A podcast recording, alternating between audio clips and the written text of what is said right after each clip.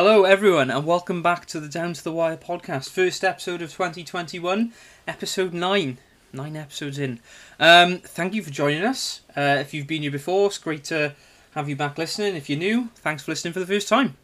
Um, and we hope you enjoy. How are you doing, Jack? I am great. Yeah, I was going to say Chiefs win again, but they didn't. But I don't care because they got the number one factor. seed. Yeah, it's just, Yeah. I'm happy with it. There we are. Um, right, we slight. Well, I say slightly different. It's not really that different. We're going to be talking about um, some of our hopes for sport um, this year. Obviously, it's a new year. Got a couple of exciting things coming up sports-wise this year. Yeah, um, Olympics we're also going. and a Euros. Oh yeah. Gosh, I forgot about the Olympics. Oh, and the Euros as well. oh, Um, it's going to be a bumper summer, isn't it? Stuff, isn't there this year? Wow. can't remember the others. I mean, this is assuming that everything goes ahead as planned, which in the current time is not a given, but hopefully we, we can cross our fingers. Um, yeah, we're going to be talking about some of our, our predictions for the year as well. Perhaps some of them a bit more uh, radical than others, and perhaps maybe not so much predictions, but things that we think are going to shock. so, so we'll see how that goes, and then obviously we'll do our usual weekly roundup of all of the sporting goodness that's happened in the past week. Um, Sounds good. Ready to crack on? I am. Good stuff. Right. Um, so we'll start off then. Hopes for the year in terms of sport, like we just said. Lots of interesting things coming up this year. Um, so we've kind of like we've both got a couple of things each that we're probably um, looking forward to. Um, yeah, shall I shall I go first with the first one? We'll kind of alternate back and forth, right? Sounds good. Okay. Um, right, I'll go first then. Um, Lions tour. Um, now we we've talked about rugby a little bit on this podcast, but um, yeah, I, I I don't know about you, Jack, but I absolutely love the Lions tour. Um, I don't know, it's something just very unique about it. You don't really see it. Um, I tell you don't what, see a massive. Oh, I, go prob- I probably would like it if it wasn't so early in the morning. Because I don't think I've, I don't think I've ever watched a game of it purely. I don't mind watching the Six Nations, but the Lions tour, it's like, oh, okay, that's interesting. People getting picked, you know, Mm. and all that. But Well, perhaps, too perhaps this you could this could this could be the year, Jack, where you get invested in the Lions tour. I mean, I guess the first hope I should say is that it goes ahead. Um, you know, as in, I'm pretty sure South Africa haven't competed in the uh, the rugby championship this year, which is like the Southern Hemisphere equi- uh, equivalent of the Six Nations. Um, because of COVID, I believe they were discussing it this week. Um, well, as to so where it will knows? be or whether it will be in South Uh, Africa. Well, I'd imagine as, as to whether it'll. I don't know actually. I mean, because they, they normally run on a every four years they do a Lions tour. For those who don't know, um, and it runs on a rotation of South Africa, Australia, New Zealand, and it goes in that cycle every third tour. It comes back around. Um, so will the Lions will be in South Africa this time, um, having drawn with New Zealand last series, which is a bit of a unique one, um, and then one in Australia the time before that. Um, so Wouldn't it be quite yeah, cool though if they went back to New Zealand?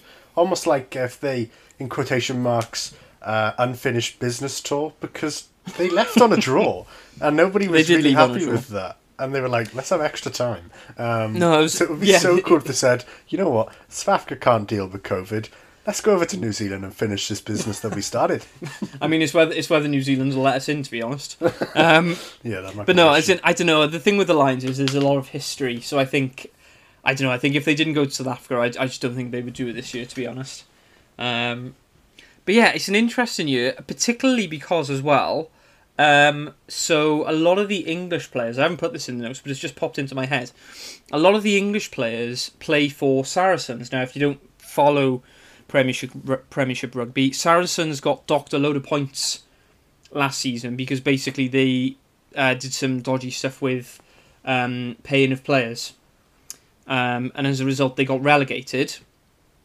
Um, so, just two examples of players who played for Saracens. You've got um, Owen Farrell, um, Maro Itoje. Um, I'm pretty sure Jamie George plays for Saracens as well. I may Any have made of the that. Vunipolas? Uh, yes, I believe potentially both of them actually. I'm sure Billy does. Yes, you've got some. You know, you've got some fairly big English players. Oh, they're my Um, steak boys, they are.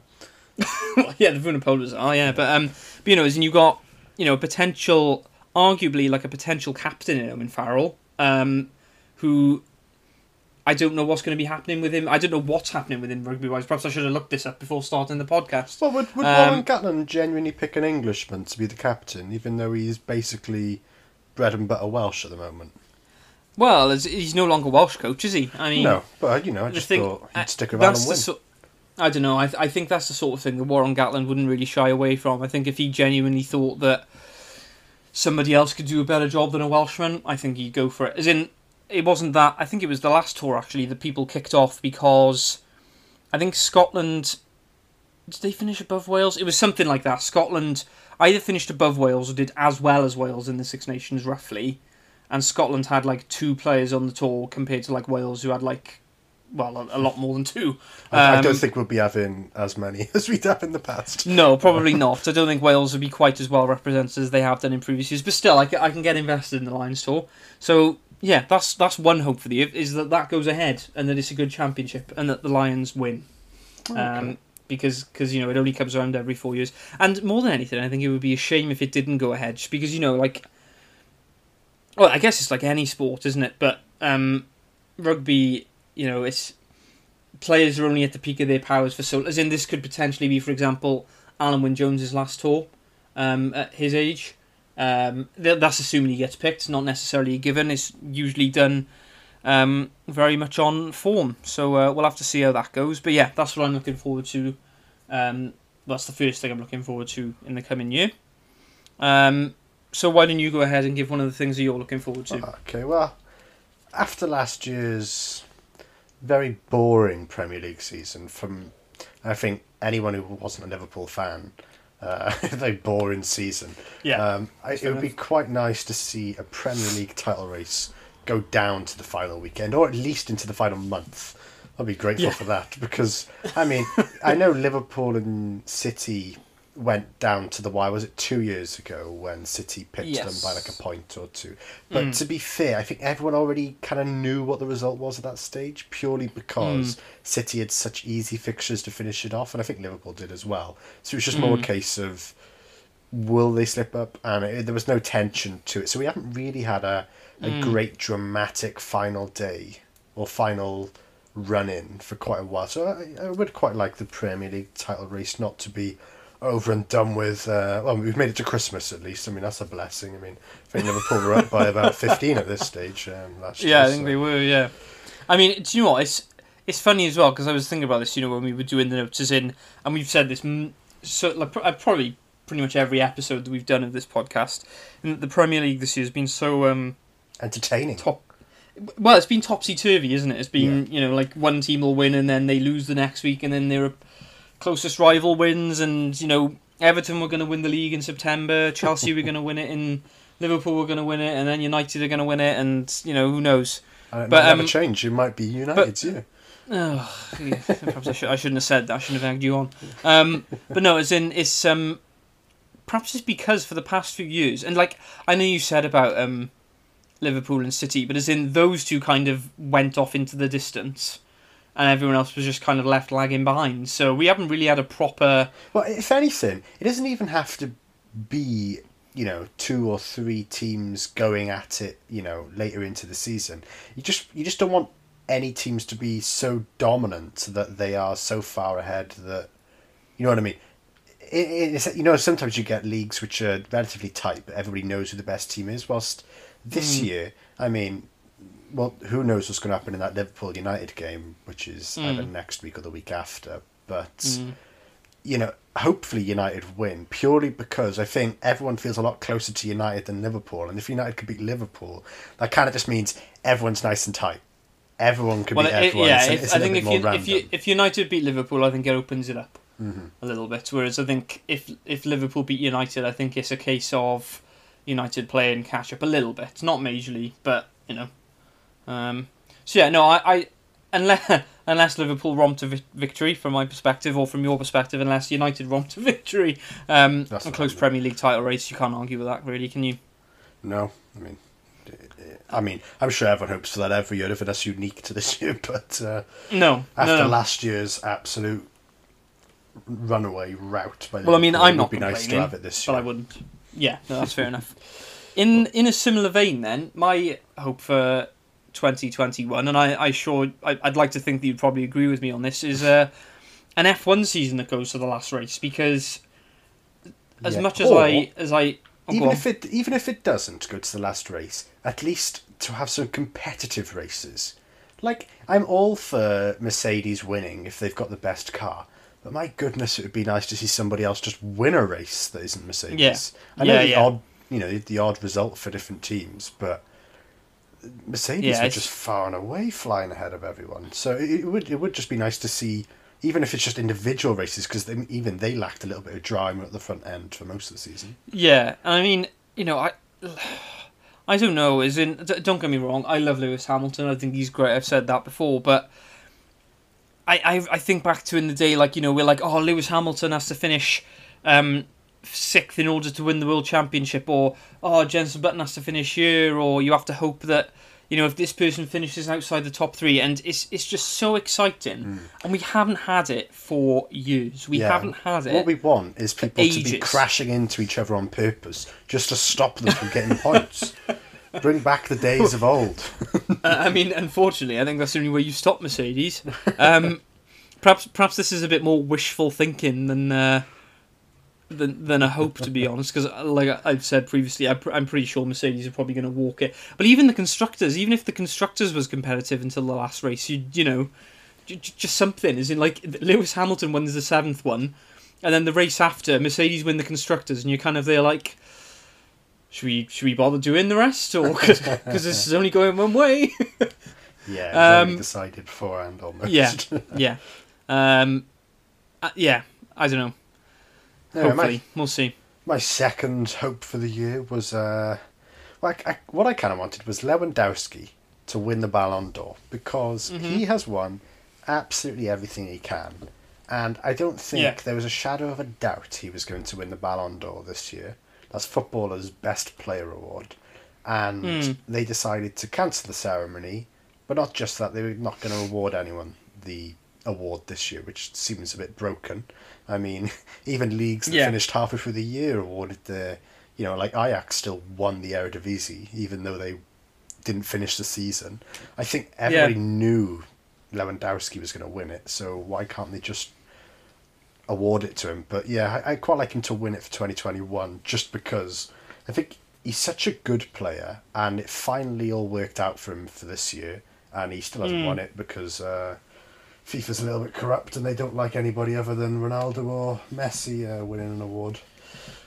yeah, I mean, I don't see the whole. Uh, you know, oh, we're not doing it this year. It's a, I don't really get why. You know, I if mean, the football had stopped at like think- March, but the only thing I can think is that they went, well, it's unfair because some players were only players sitting him out of a season and all that. But I was, I think that's just rubbish because I don't think anyone in their right mind thought a player from the Eredivisie was going to win it. Um, and if No. it was going to be a player from the French league, I mean, to be honest, I don't think anybody's going to award a Ballon d'Or to a team for or to a player for uh, doing particularly well in the French league. I think it, it primarily depends on your Champions League form and mm. Lewandowski was far and away dominating everybody in that as well. So and the thing is, is like how far do you go with that? Because you could have a player who's head and shoulders above everyone else until say February, and then they get a season-ending injury. You don't go, oh well, we can't, yeah, we can't award it because he didn't have the chance to play the rest of the season. exactly. Um, you play what you well, you, you rate them on what they've done, and Yeah. you know it is what it is. It's a cruel sport, but without a doubt, Lewandowski was the best player this year, and without a doubt, he would have going to won the Ballon d'Or. So I think he should win it next year. That's fair enough. I can't argue with that. He, he was, um, he was, he, well, saying that, I was about to say he was different level last season, but he always is. Yeah, As in, but like, far and away, Liverpool- there isn't a better number nine. no, as in, like, w- without wanting to sound arrogant from a Liverpool fan perspective, there aren't many players that I look at and think, yeah, that player will improve us this season. But, like, Lewandowski's one of those players I look at and I'd be like, yes, 100%. Definitely, I'd, I'd have Lewandowski in a heartbeat. Him and Mbappe, he's- maybe. yeah, yeah. So if uh, so, yeah, Liverpool, uh, your tr- the transfer team. If you're listening, you know, I think uh, think Robert Lewandowski would be a shrewd investment. Yeah. w- wouldn't feel begrudged if he signed for United. Yeah. Um, right, the last one. I guess we're going back to the F1 a little bit, but um, this was kind of a joint one. And to be honest with you, you came up with it, and I was like, yeah, do you know what? I I would 100% agree with that. And I guess it's kind of linked into what um, I said about the season going to the last race, Mm-hmm. um, and that was Ferrari being a bit more competitive. Yeah. Um, well, the thing is, it's almost Ferrari being more competitive, Red Bull not digressing too much now they haven't got the um, what engine did they? Uh, the Honda engine, Mm. and McLaren and Renault stayed on the same trajectory and also Mm. being competitive because obviously you see some. I mean, Renault of two years ago looked like they were going to contend for second. Uh, last year or the year before, and then they didn't. Yeah, yeah. Uh, so, so obviously the trajectory can go a little bit off a little bit askew after you already look like you're going to do well. But Mm. like, like in a sense, you, you see the two Mercs that always drive off, and if they're going to drive off, you at least want to battle for the podium spots. But you see Verstappen drive off as well, so it would just be nice to see at least one driver from Ferrari, at least one driver from Red Bull, at least one driver from the McLaren, at least one driver for the Renault, genuinely Yeah. being competitive with each other. If anything, you kind of want the McLaren to be the better of the cars because. Well, saying that now, they've got Ricciardo now, so maybe you want the Renault to be the better. Got of the Danny Rick.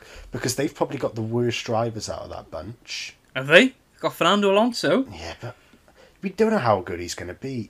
I mean, was Hmm. it all him when he was in the McLaren before? Or was it all the car? You know, it's touch and go as to what that was. But in a sense, you just want whoever's in the best car to Hmm. not be the best driver, and whoever's in the worst of those cars to be the best driver, just so you have four teams, and then, you know, that could be eight potential drivers all battling out each week, because it, it is getting a little bit mundane seeing three guys drive off, because there's less drama driving for four. Well, the thing is as well, it's not the fact that they drive off; it's that they drive off, and you're just like, well, Hamilton or Bottas will win, and then Verstappen will come in third, or possibly second if the person who's behind in the Mercedes car drops off a bit. It's Bottas. just, it's just, yeah, yeah, pretty much. If It's- Bottas slips up. yeah, yeah, it's, it's it's just the way it is, isn't it? Yeah, um, I I'd agree with you. It would be nice to have um, um, yeah, it, would- it would just be nice to have a competitive season. Mm. Um, that's that's what we hope for. Um, that, is, that is what we are hoping for. ho- hope is being hope is a key word there. yeah. Don't know if it'll happen. but you say sorry, it. Don't know if it'll happen, and I highly doubt No. it in some of those. Yeah. But but we can hope. Um, there we are. Right, bold predictions for the year then. So we've got one each for the NFL, the Premier League, and the F one because that's generally what we talk about most. Mhm. Um, so do you want to do your three first, and then I'll do my three? Sure. Um, my. NFL one was that an NFC team. This is my bold prediction. An NFC East team will have a winning record next year. And Wow. I know what you're thinking. Gosh, doesn't every division have at least one winning team? No. no, they The Washington football team won the NFC East this year with a seven and nine record, so close to being eight and eight, but they weren't. Mm. They were seven and nine. Um, so am my my bold prediction for the NFL is that an NFC East team will actually win more games than they lose by some Mm. miracle. Um, because I mean, you guarantee if if you're a good team in the NFC East, you've already got six wins because you're going to beat the other three teams twice. It's the same thing the Mm. Chiefs have every year. Obviously, they didn't this year. I mean, they lost to the Raiders and they lost an inconsequential game at the end where they rested all their Yeah. players to the Chargers. But you know, up to that point, they were dominating the rest of the AFC West. So it would, be, it would just be good. Well, the NFC East team already has six wins if they're a good team, and then Yeah. you've only got to win three out of your remaining ten games. So it's not a big, it's not a big bold prediction, but uh, it would be good. Oh well, it could happen. It should happen. Okay. Uh, do you want to do your NFL one next, or should I move on to the next sport? Yeah, just do all your three, and I'll, I'll do all of my three. Um, for the, for the for the football, uh, I've got that no London team is going to finish in the top four. so Um, that's excluding Spurs, Chelsea, and Fulham as realistic candidates. and Arsenal. yeah, I said realistic candidates. Uh, um, Realistic. yeah, I I just you get this vibe now that Chelsea suck, um, so they're not going to do very well. Uh, it seems like the Manchester teams and Liverpool are definitely going to make it in, and Mm. then that last spot it could go anywhere. But if well, it's not going to be Arsenal. Chelsea don't look like they're going to get there. Spurs is the only other realistic opportunity, and you just can't rely on on just Kane and Son for an entire season. At some No. point, it's not going to work. Um, Mm. so I, I wouldn't be surprised to see if somebody else pips them to the fourth place Yep. spot, or you know, just to the top four in general. Um, and my final one is for the Formula One, and it is that uh, Charles Leclerc will finish higher than Max Verstappen uh, for the Formula One 2021 season. That is indeed a bold statement. It is, but I think, wow, as much as teams may be focusing on 2022 with new regulations for the F1, it, Mm. I, I can't help but think Ferrari won't just settle for more of the same. So I wouldn't be surprised if they do improve their performances a little bit, but also I do think that that Red Bull car could end up suffering because they don't have the same. I mean, I heard rumours that they were going to make their own engine at one stage. I don't know if that's for this year or for the new Mm. regulations. Um, so yeah, I, my bold prediction is that I mean Leclerc was fantastic last year in a very very mediocre car. So if he could be fantastic this year, and the car just improves that little touch, who knows? He could finish the season with more points than Max Verstappen. There we are. Bold claim. Right, I'm going to make my bold claim now. And this one is uh, probably even bolder than what you just said. Um, my bold claim is that the Bills are going to win the Super Bowl. I think that is the biggest load of rubbish I've ever heard in my life. there is not a chance that anyone but the Chiefs are winning it this year. We're running it Wow. back. I mean, I did. We did say it's a bold prediction. It is a bold Who knows? prediction, and that The, Bill, the. Bills, the the Bills have been playing all right. The To Bills be have been playing all fair, right. they're probably the second best team in the AFC at the moment. Yeah, Well, they are. They got the. They actually got the two seed. Um, but Yeah. they, they are looking like the second best team. the two seed is the second best team. I know, cray cray. Um, yeah, so that's my bold prediction for the NFL. They've been playing quite well, so uh, I don't know. I feel like, like they've got a bit of the underdog about them, and I always like that. Um, Premier League. Actually, no. I'll do my Formula One one first because I feel like that one's slightly less. well, and maybe not actually. My next bold prediction is that Sergio Perez is going to finish second in the drivers' championship. See that that's a tough one because firstly, I mean, I'm living on the assumption there that you still think Hamilton's going to win it. Mm-hmm. So That is indeed. There's a reason why I said second, Yeah. because I feel like the first is a foregone conclusion the way things are at the moment.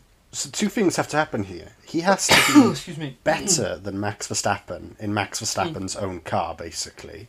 Yep. And then he's also got to beat Bottas on average. And to be fair, Mhm. Verstappen was very close to beating him this Mhm. year. Mhm. And who knows what will happen if a third t uh, third driver joins the, you know, the fun at the top? Because I mean, more often than not, Hamilton's going to win the race, and then it, it Yeah. kind of does come down to a little bit of a dogfight between Bottas and Verstappen. Yeah. I don't know if the presence of a third good driver does anything to things up a little unstable. Because in a sense, what will happen is he'll take points from both Bottas and Verstappen because you know you'll assume that he's going to finish above one or two of them on some weekends. You know what I mean? So in a sense, it it uh, it flattens no. It makes it more erratic in a sense, like because if you were to put Bottas and Verstappen head to head every week, Yeah. you'd assume Bottas comes out on top on more scenarios than Verstappen because he's got the better car. But if you add a third driver in, that takes away some of the points from each, and then, in a sense, rather than saying you've got, you know, you're going to be second or third over uh, ten races, it's going to be you now second, third, or fourth over ten races. You know, it just creates the extra variable where Bottas has to beat both of them on more occasions. And I, I don't know if he can do that. I, I don't know if he can flatten Mm. or smoothen that curve of uh, erraticism where he's because in a sense when you've got that third driver it just makes things a little bit more hectic and it means he could potentially Well- slump off a lot more in some and really get punished but he could also Yeah. do particularly well if Perez starts to beat Verstappen and not beat him who Well, this is the thing, is I I think it. This is basically what we've said in the past, isn't it? Isn't it? That's why Red Bull needed, whether that was Albon or whether it was Perez, they needed another driver up there competing consistently because it just gives you more of a chance. You're right. I feel like, in hindsight, that's, that's a bit, bit. It's the fact that you said it's not just the fact that he's got to beat Bottas, but he's got to do it consistently over the course of a season and on Mhm. average finish ahead of Bottas more than than uh, Bottas finishes ahead of him. But I think and- and in terms of fair- quality, I don't think that's unrealistic. I think it's just the car wouldn't allow that to happen. He has to, he has to beat Verstappen first and foremost. And, Yeah. And in a sense, Verstappen was competing on tracks which favoured the Merc for most of the season. Mm. Next year is going to be a different story. They've got more of those tracks which the Red Bull should or uh, historically is better at. Yeah. When you have Mm. the Monaco tracks and some of those. Um, Mm. so, so in a sense, he, he'll have more. You know what I mean?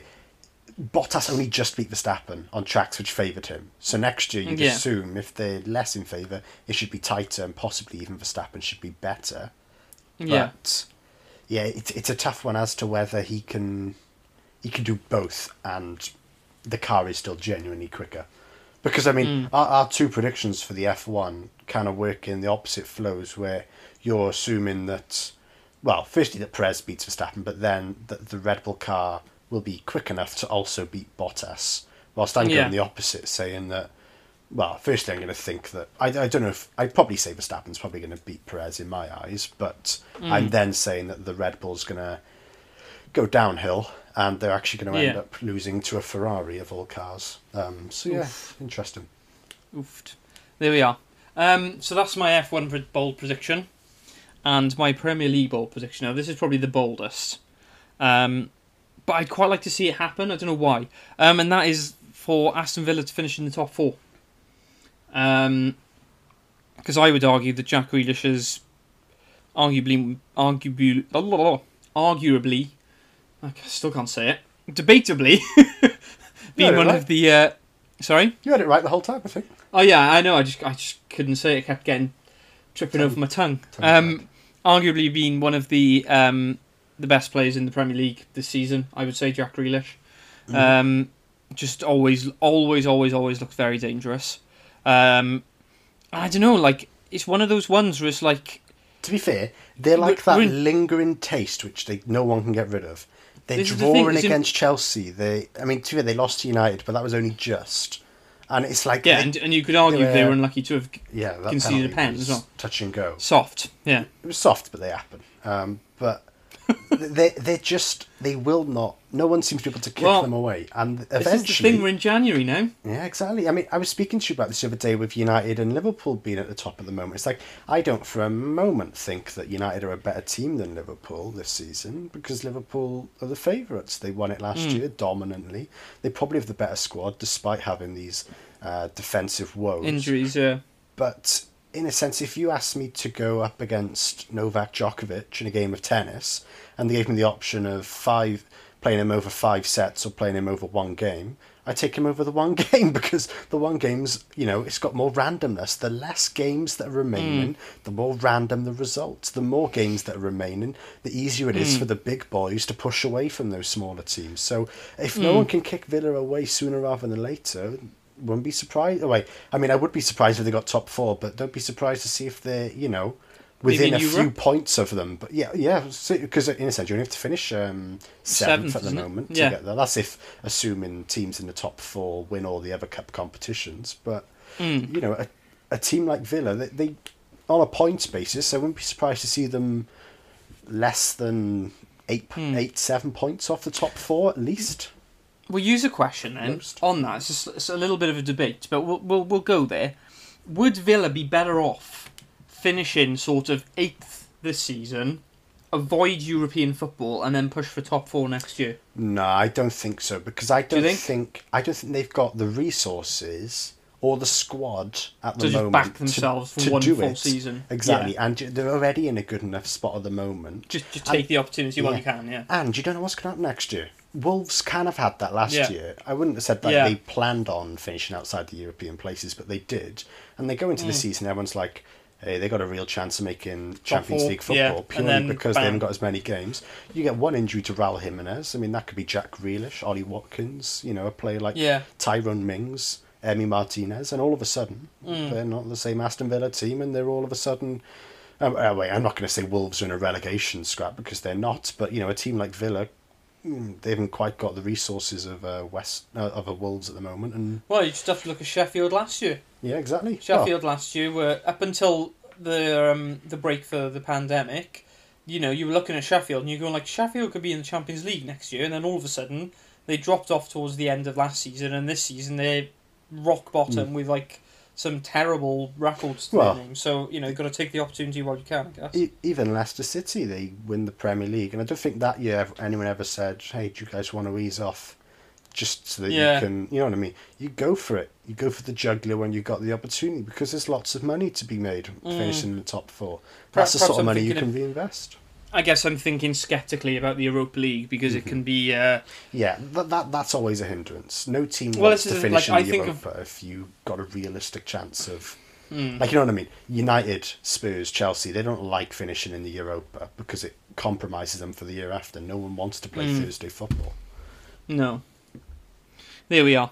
So that those are our bold predictions for the uh, for the season. If you're listening on uh, on YouTube, perhaps uh, put a comment down below. What do you think? Do you think we're being absolutely ludicrous? Any I- bold I- I mean- predictions of your own? yeah, I mean, I I know I'm being a bit uh, bonkers in some of mine, but perhaps let us know your bold predictions, or perhaps tell us whether you think we're being absolutely, well, tell us if we're being bonkers. um, right, we'll move on to the last week's uh, sport now. Um, highlights of the week. Should we kick off with that? Sounds good. Um, Um, do you want to go first, or I'll shall I go first? I'll go first. Go, go for it. Mine's not as cool as yours, but um, Peter Drury, the commentator, absolutely roasted Chelsea during that City game. He it was brutal. he was just teasing them the entire game, and I loved every minute of it. He, even at one stage, after a period of City dominance, Kurt Zouma got a clearance.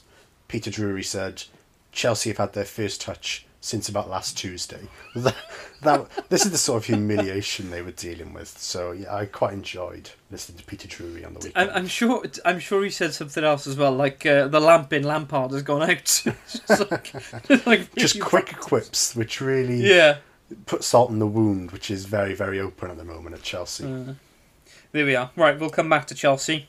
So, uh, Chelsea fans, prepare yourself. We, we don't talk about Arsenal anymore. We've we got the talk about knuckle dusters Chelsea now. instead. Let's go. oh, I've done my highlight of the week. No, no. Um, my highlight of the week was also football. It was Bundesliga football, though. I, I'm going to butcher this name now. Uh, Nadiem Amiri. Looks I think that's how you. Um, in the uh, Frankfurt Leverkusen game, my goodness, it was like Dennis Bergkamp style, but was- he managed to. it he nutmegged two people, so the ball kind of got played to him on his right foot, and he got kind of. On, an, spun. yeah, on an yeah. outside trajectory. I don't know why. I didn't know if that's the right terminology for it, but it was. It was. He was spinning away from where the ball was going, So and then he- brought it like all the he- way around, didn't he? Yeah, and he, he brought it right the way around. But not only did he do that, he did it through the defender's legs, and then proceeded to backheel the ball through the goalkeeper's legs to score. It's like what? It was outrageous. it's one of those where if you were playing a game of FIFA, you're throwing a controller because you were like, "That is ridiculous. That sort of If stuff doesn't happen that, in yeah, real yeah. life." And it's like, "Well, it does happen in real life." Well, it does. It just happened. Well, you- um, like genuinely, I, I think that could quite easily be Puskás right there.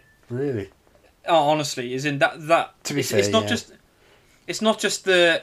I mean, the finish alone is is pretty mental. Is into back heel, not only to back heel it and score, but to back heel it and nutmeg the goalkeeper and score. But then he's also nutmegged the centre half in the process.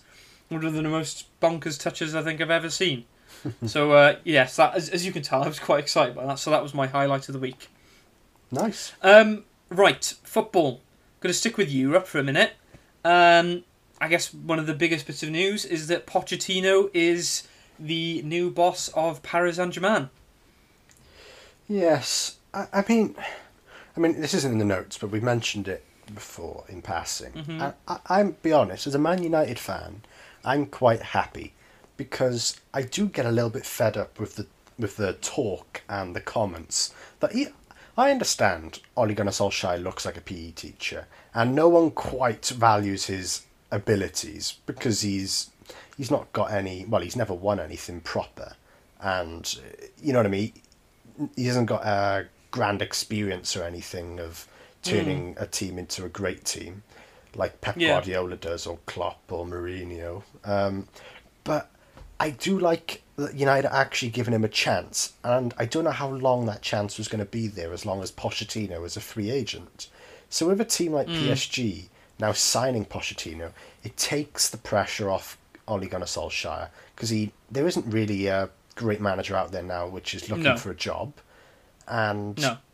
Ole Gunnar Solskjaer, I mean, I'm going to say, I, I think he deserves to keep the job at the moment. I mean, people always say, oh, he's doing bad, but I, I'll be honest, the the media against United is pretty vitriol. It, is- it really isn't kind in a sense, and it's if you No. have one or two bad games, it's like they're looking to sack you, mate. It's like they, I don't genuinely think they are looking to sack them ever. I just don't think they ever give him time at the same time. But now there's no one out there who could realistically replace him. I hmm. mean, I, I don't mind it. And thing is, good managers are going to come and go. Pochettino, I mean, PSG are just one of those clubs. They'll sack him probably in two years' time for absolutely no reason, um, hmm. because they just get over ambitious and they're like, oh yes, we should be winning uh, back to back to back Champions Leagues, and you know we've only made it to the final. It's like, well, perhaps that's because your team's not very good. Um, you know, it, it just But is what it is. ooh. But I don't know, season. I, I think Pochettino is. If I was to look at the world of football, if Jurgen Klopp were to get sacked tomorrow, Mm-hmm. Pochettino would be the man that I'd want in charge. Yeah, I'm the same. If Ole Gunnar Solskjaer got sacked tomorrow, I, Pochettino would probably be the manager I want. But I don't want Pochettino at the expense of Solskjaer when there's no reason to get a uh, get rid of um, Solskjaer. 'Cause it, it's, So- it's like replacing something with something new and shinier when the current thing already works. It's like you're just doing it for the sake of it, and there's no Well- guarantee that it's going to work. Why change I mean- something that works? You know, it's not broken. Yeah, I mean, it. I guess, I guess, how long do you give Solskjaer though? Because he's been, I mean, I know, I understand that you know, like people say, oh well, Liverpool gave Klopp five years, but it's like, right, well, hang on, Liverpool when Klopp took over is a very different team to when Solskjaer took over at United. Is you it? know, well, in- it is. It is well, in it is. some essences because when you, it didn't when have you the when you finance when you talk, that. yeah, maybe not necessarily in terms of well, you say that, But, but you like, look I remember, where he's trying to take them and where he's taking them to. I'd say it's about the same. uh, I I disagree. Liverpool when had you look, been close to second. Well, second, not long before yeah, but then he they, took over. but then they finished sixth, and then they were close to relegation again. Uh, it was only it was only like November to be fair, so it wasn't long into the season. But they were they were really struggling under Rodgers. But like, let's not forget, like, our starting, we our left back was Alberto Moreno. Simon Mignolet was our our number one goalkeeper. Um, we had Sakho and Skrtel a centre off with who'd have been our right back at that point. I to be honest, though, sometimes situations like that can be quite convenient for a manager in the sense that Mm. you look at the squad and you go, "That's rubbish," and everybody knows it, so there's no lingering loyalties. Well, you know what I mean. Solskjaer joined after Mourinho, and Mourinho had signed Pogba. And what if Solskjaer was like, "I don't really want Pogba. I don't really want Martial. I don't really want some of these big name players like De Gea possibly." And then it's like, well, you can't really get rid of them because they're long stay names and everybody knows them. But All right, let's put it this way. The different challenges. I I mean, I probably would have said what Klopp's done is by far more impressive than what Solskjaer's done. Yeah, I mean, I guess I guess what I'm saying is is how long do you give, how long do you give Solskjaer? How how long would you give him, as a United fan? Well, it completely depends on circumstance. I mean, if Liverpool go off the next three years and you know do what they did last year, and Solskjaer mm. is the one finishing second by about ten points, I, I'll keep him because I don't think anyone's going to compete with Liverpool. But when you're looking at him compared to everybody else, and if they're all you know five, six, seven points behind, and he's you know, he's sort of, I wouldn't say he's fluttering where he gets a couple of good ones and he gets a couple of bad ones, but over time he'll smoothen them out and he'll learn what he's doing. And, hmm. you know, as long as he's close, like that's the thing United have been missing for a while. We've been the team scrapping for fourth. I don't want to be the team scrapping for fourth. I'm more than happy being the team solidifying second. Of course I want to win things, But just I don't want any of this constant up and down, up and down, new mm. manager here, new manager there, just for Yeah. the sake of it. I'd much rather a long stay, no nonsense, Ole Gunnar Solskjaer, who's just keeping No, us in well- the game all the time. Yeah, and I mean, I can I can understand the perspective of you know you don't want to be changing uh, changing managers like footwear, but uh, I mean, I guess it's a difficult balance to have, isn't it? Because I think again, I'm speaking from the perspective of a, as a of a Liverpool fan, but as in you know, Brendan Rodgers. Okay, when we sacked him, he was in a bit of a bad run of form, but as in the season before, he'd finished sixth. Okay, Steven Gerrard dropped off the boil in the final year of his career. Suarez had gone. Daniel Sturridge was basically injured for the majority of the season. So there were a few factors there where you could go, that's unfortunate. The season before, he, he we got to second in the league. But then the the ownership looked at it and went, well, Jurgen Klopp is out there. Why not go and get Jurgen Klopp? And I can understand that. Yeah, and to be fair, I can see the same for Solskjaer. If he Yeah. does what Brendan Rodgers did, hands down, it's time for him to go. He hasn't got that backing because he hasn't won anything. But at the same Hmm. No. time, if Klopp goes down to sixth at the moment, I don't think anyone's sacking him for Pochettino because they know what Klopp's done. And if Solskjaer goes out there now, let's say he wins the Premier League this year, highly undoubt and highly unlikely. I'm saying that now. It's highly unlikely that's going to ever happen. But let's say he goes and wins the Europa now that he's just dropped into that, and maybe he wins an FA Cup, and then next year he's you know still second, and hmm. he gets to the final of something, and then the year after he you know he starts to go down a little bit. I'd be honest, I'd probably stick with him at that point. Looking at what he'd done the previous two years, if he's winning stuff at least and Yeah. Oh, still genuinely Oh, yeah, up there, and he's just I had one off with that. season. I don't. I don't want with him to sack him. I mean, I think when Liverpool looked at Rodgers, it, even when they were coming second, it was kind of like, my goodness, Liverpool is still that team that's going up 3 0 and drawing 3 all to Crystal Palace. it's like yeah. there was still something in the culture and the identity a little bit wrong with them that they couldn't Yeah. kill off these small teams. But Jurgen Yeah. Klopp came in and went, no, we're going to kill them and we're going to kill them properly and we're not going to just get to three and then be that team that looks leggy. Drop, We're going to go out there and score five No, or you six are or seven. Are right. And that's the right way to go about it. And, you know, Mm. I, I, I think that's what Klopp's done. He's put that different mm. mentality in them. And I, I think to some extent that's what Solskjaer's trying to do. I mean, you look at the mm. Leeds game, it was like we we went up, what, 3 4 0? Yeah, it was mm. three, three. Uh, no, it went to four 0 I think. Then it went four one, five one, five two, and then it went six two. It was like it was almost that. No, we're not going to bend. We're not going to buckle. We could have just sat off at three. No, we're going to keep pressing. We're going to score six because that's the team we are. We're Man United. We're attacking, and I, I quite Yeah. like that. Anyway, going back to Pochettino, which the whole conversation was on. Um, yeah, does it make PSG a genuine challenger for Europe this year, or even next? I mean, year? I, I mean, I mean, I think so. I certainly think so. As in, To be fair, he, You know, he got very close with a Spurs team that That's you what know, I mean, as like- much as they're a good team, that he didn't spend any money to get them really. I mean, you look at you look at the players that he's got at his disposal at Paris Saint Germain. It's disgusting. Well, as in Mbappe and Neymar alone, they're the s they're the sort of players that are good enough. If you can just be solid defensively, you don't have to have world beating centre halves. If you have a good defence, Mm-hmm. like a, a, a solid defence, those are the sort of players that they can win you games. Now I know that you know that every player has their off game, but as in, you know, let's put it this way: as as a as a, a fan of Liverpool, the prospect of facing a Paris Saint Germain side managed by Pochettino is a lot more nerve wracking than a PSG side managed by Thomas Tuchel. Oh, I, I don't know. I, I'll be honest. I haven't seen much of Tuchel, but Mm. I think he's he's got something about him. I don't think he's. I don't think he's a bad manager. I just don't think he's managed a big club yet. Oh, I, I don't think he's a bad manager. I'm not saying he's a bad manager, but I think Pochettino's that next level. Is he? Well, yeah, you could probably I say he think is. so. He, he's good at When- when- turning when- a good, a bad, well, an average team into a great team.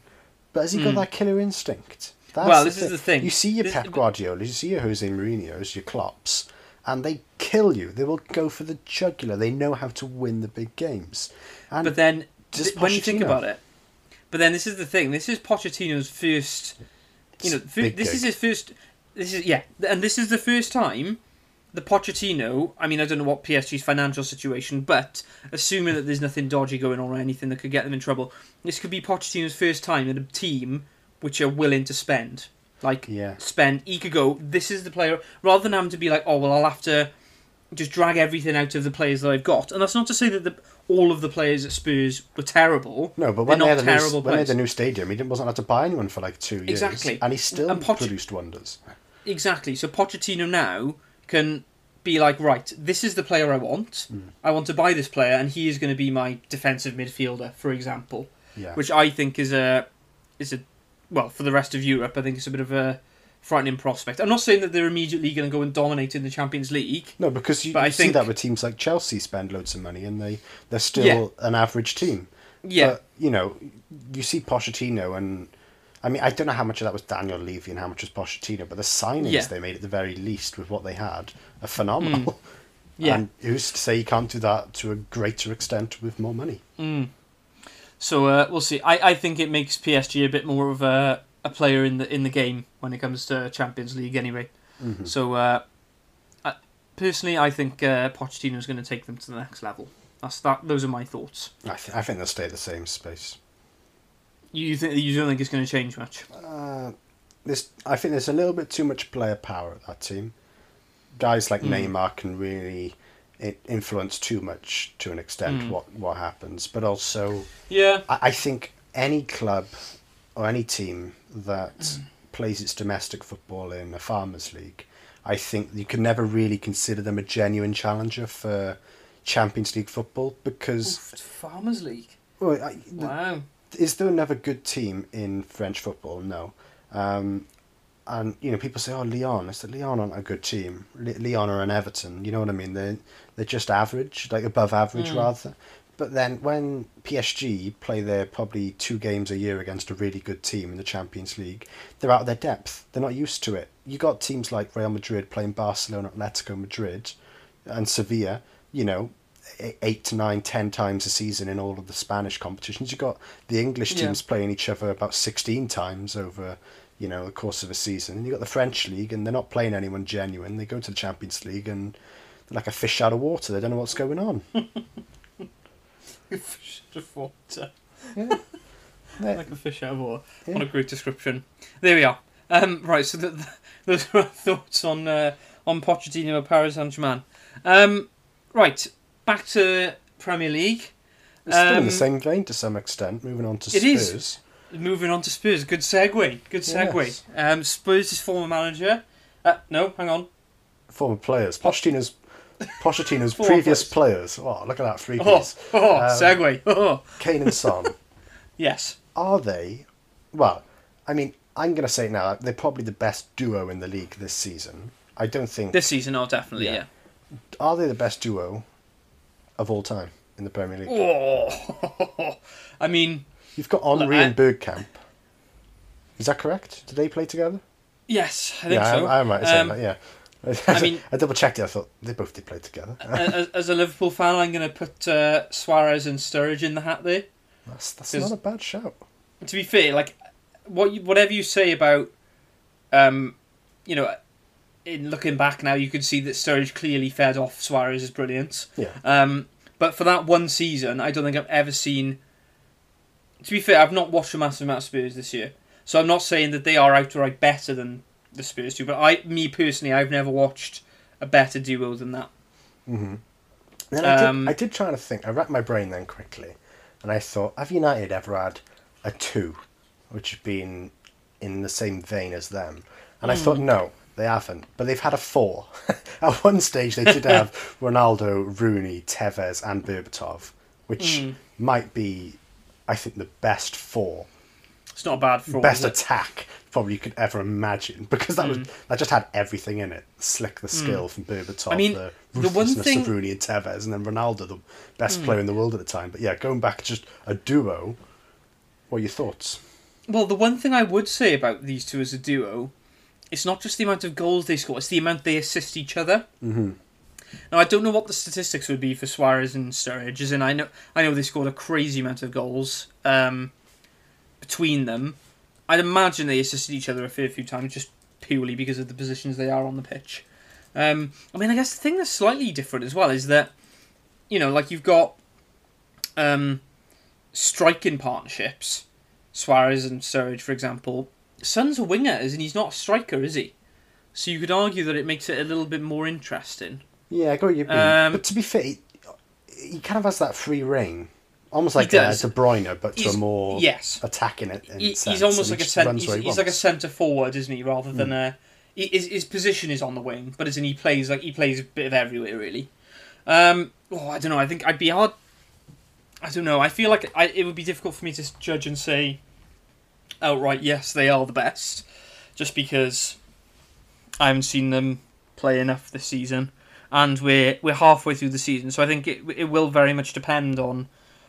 I mean, if this, if this kind of vein of form carries on, then it would be you'd be hard pressed to argue otherwise, wouldn't you?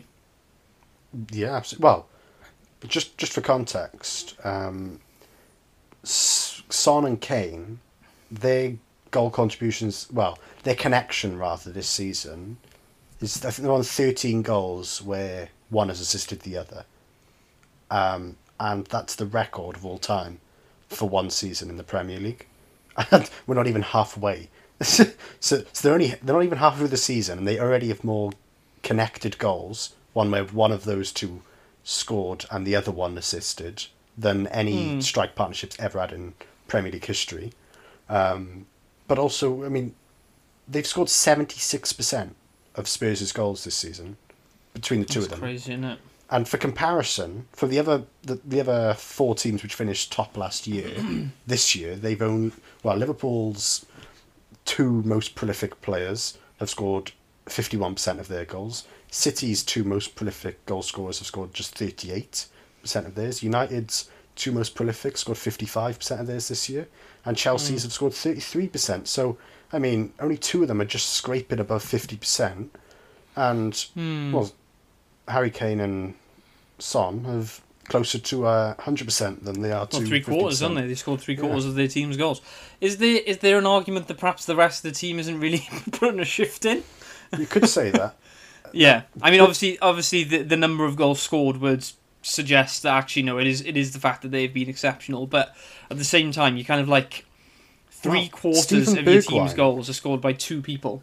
Steven Bergwijn had the most opportunities in their game on the weekend, and he didn't Hmm. get a goal. Um, and he hasn't scored in twenty seven games. So, so, I mean, the fact that Kane and Son, I think they both got a goal. Twenty-seven. Yeah, twenty seven games. Steven Bergwijn has not scored in. No way. Yeah, me and Jack used to call Steven Bergwijn Big Pigeon because his name's Bergwijn. If you say the J incorrectly for the Dutch, the, the same way as uh, Van Dyke is Van Dijk, and um, oh, who was flipping heck. there's somebody? Oh, Wijnaldum. Yeah, Wijnaldum. We also called him so. Uh, Bergwijn, Big Just, Pigeon. just to clarify, Liverpool fans, I never, I never called Wijnaldum Wijnaldum, and I never called Van Dijk Van Dijk. I did call Big Wine Big Pigeon. I'll be honest. Big Bergwijn, the Big Pigeon. Um, there yeah. we are. Oh, that's funny. There we are. But I yeah. don't really know how to follow up from that, but yeah, no, it's it, you you know, if they carry on in that um that little run of form, fair play because that's uh, very impressive. Absolutely. Um, right to the other part of London then, um, Arsenal. I guess uh, I, I'm going to start off by saying, uh, you know, perhaps apologies to Arsenal fans because I, am pretty sure. Only probably only like two episodes ago, maybe even last episode, I said that Arsenal were relegation candidates, um, and they've just gone and thumped uh, West Brom four 0 um, after Big Sam said that. Uh, Oh yes, you absolutely have to consider them relegation candidates. So they put Big Sam in his place. Um, now won their last three in a row. So you could, do you know what? It's interesting because I kind of skimmed these notes before we uh, before we started, and obviously you, you've put your bit in. I put the bits that I wanted to say in, and I've just read your um, note Yeah. about who those last three games were Yeah, against my, my knuckle dusters And are it's still cha- on, Jack. it's it's changed my it's changed my opinion a little bit. I still don't think I s- I look, I don't think they're relegation candidates. I think just purely what we've seen in the last 3 games shows that they have got enough fight to to stay, in stay the up. Premier League. I, ne- I never thought I'd say that. I- never thought I'd say that on a podcast discussing Premier League football that Arsenal have got enough to stay up. Um, but no, in all seriousness, I, I, I think they're too good for a relegation fight. You To see, be honest. I'm I'm still on the other side of the fence. I still think Arsenal are rubbish. They've they're three wins, which You, is you still, you st- yeah, go on. Who, who are the three wins against? Chelsea, a team which, to be fair, top half of the table, and at one stage we thought could win the Premier League. They are in free fall right now. They Mm. are not very good. They beat a Brighton team which is lingering just ever so slightly above the relegation places, and they beat a West Brom team that is well and truly second bottom in the relegation scrap. So uh, I mean, they're, they're beating teams out of form or teams that are genuinely not very good, and Mm. I, I just think it's it's a smoke and mirrors. It is. Well, I think that's the right phrase, but they're not a good team. You can't just be Yeah. bad teams and everyone goes, "You're great." You see all of the hype on Arsenal Twitter, and they're loving it. They're Mm. saying, "Oh, we're back. We're, we're dominating teams." Anyone can beat West Brom four 0 Anyone can. Sunday League team can beat them four 0 They don't attack. Sam Allardyce had ten shots on targets for his first Yeah. three games. That is the lowest since the stat was recorded through three three Wow. games of a manager's first three games uh, at a new Yeah. club. Arsenal are the same rubbish team that they were two months ago. Uh, I don't. I, there's nothing changed. to get- Th- three three Wow, wins. scathing, scathing, Jack. A one niler, a one niler against Brighton. That's not convincing. The four niler against West Brom. You kind of, you'd hope any average team could do that. And then, to be fair, it's a scalp to beat Chelsea, but meh, meh.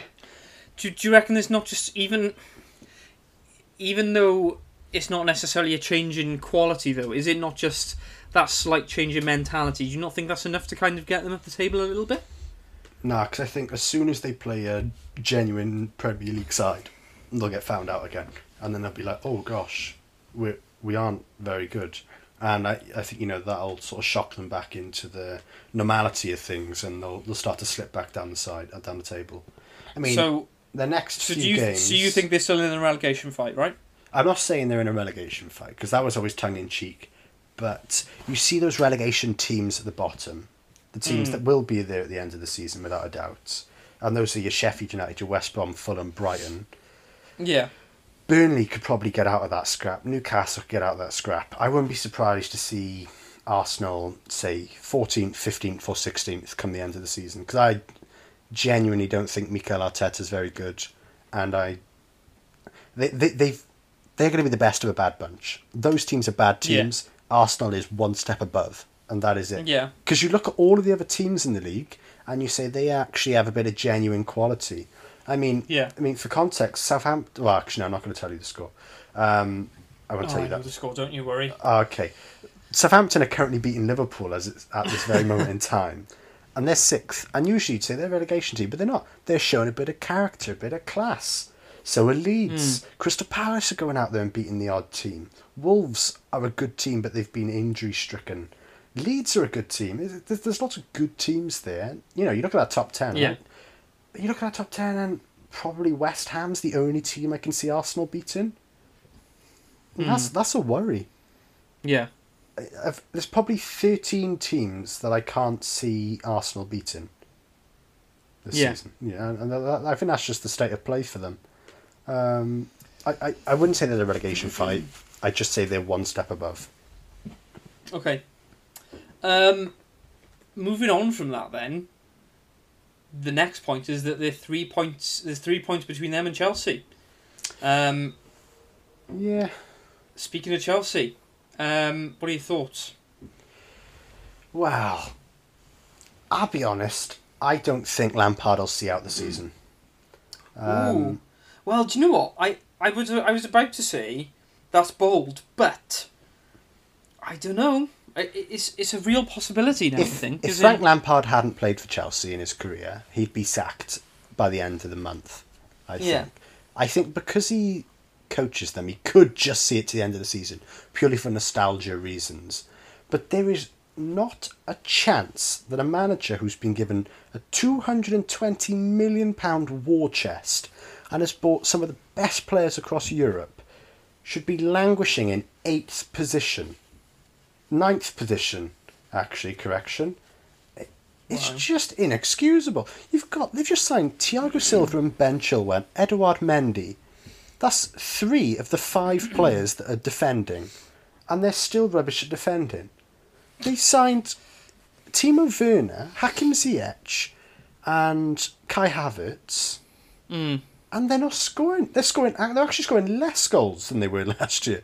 It's like, what earth are you doing? You were better off playing Tammy Abraham and Olivier Giroud than playing this striker that you've just gone out and spent like 50, 60 million on. It's, oh, Yeah.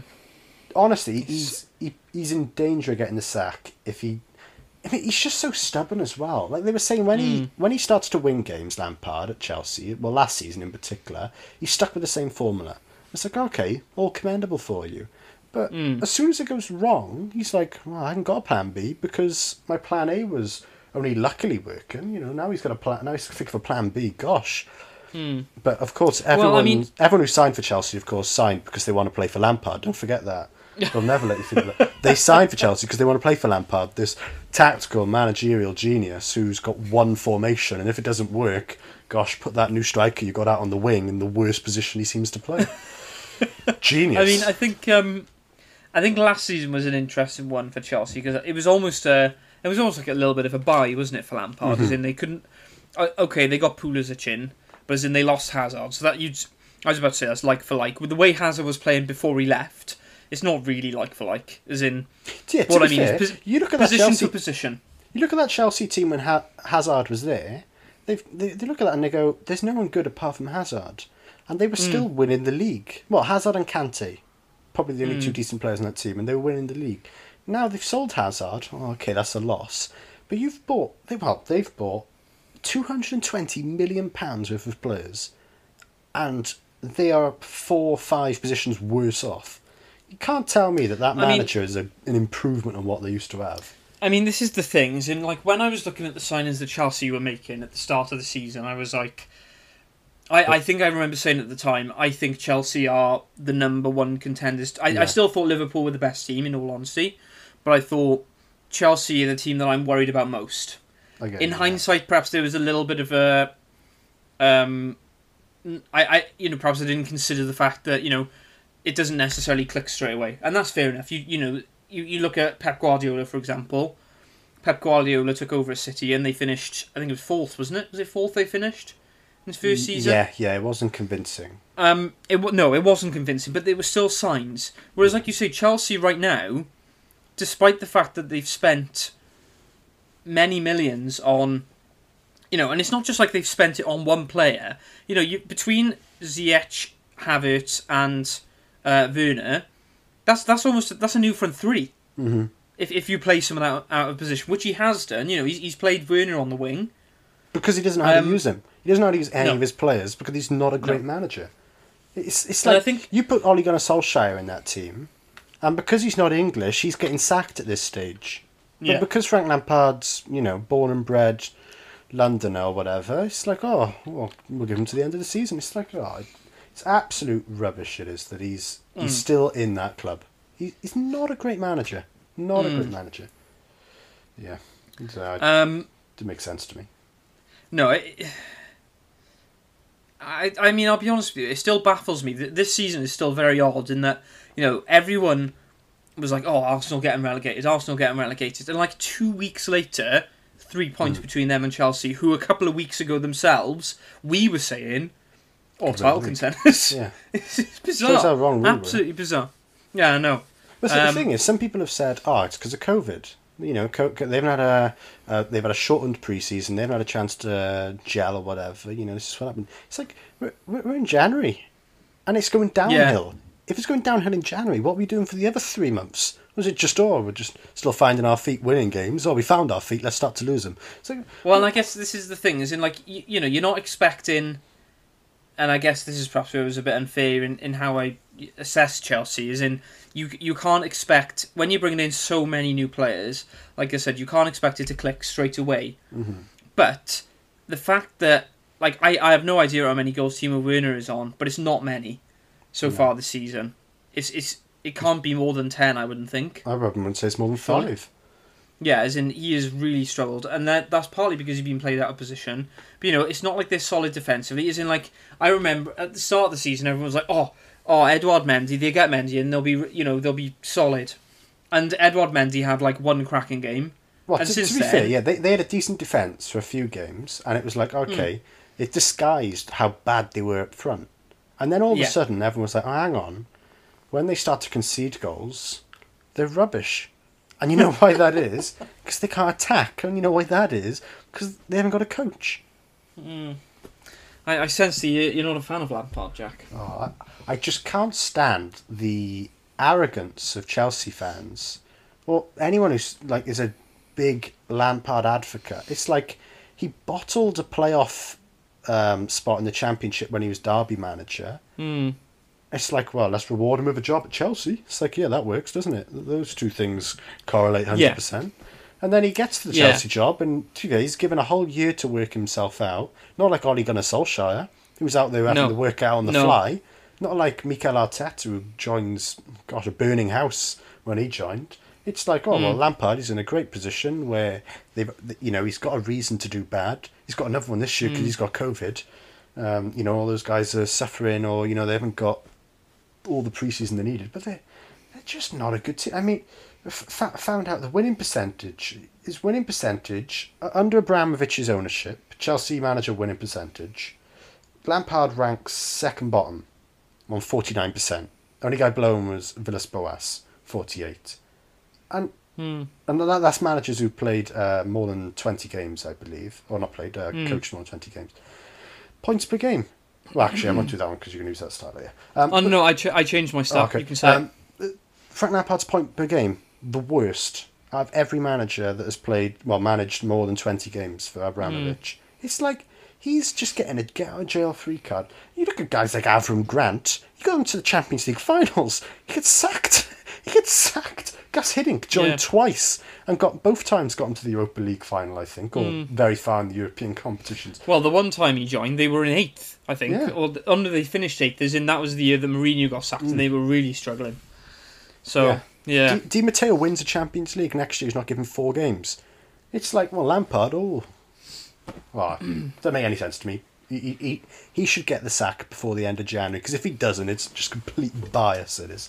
yeah. It's a farce. But then, well, this is the thing though: is are Chelsea have they finally cottoned on to the fact that you can't you can't just keep going through managers?